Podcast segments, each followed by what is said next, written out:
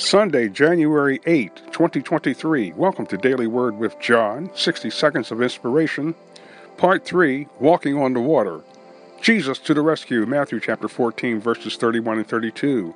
And immediately Jesus stretched forth his hand and caught him, and said unto him, O thou of little faith, wherefore dost thou doubt? And when they were come into the ship, the wind ceased Peter cried out to Jesus, and immediately he saved him. God is always willing and ready to rescue those that are lost. All we have to do is call out to him in the name of Jesus and watch his loving hand save us from disaster. Hallelujah. Father, thank you for your anointing. Thank you for your presence. Thank you for your deliverance.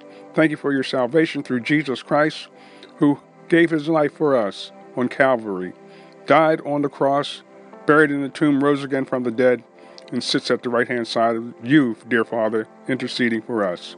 We ask you in Jesus' name to save the lost, heal the sick, and deliver those that are bound. In Jesus' name, amen.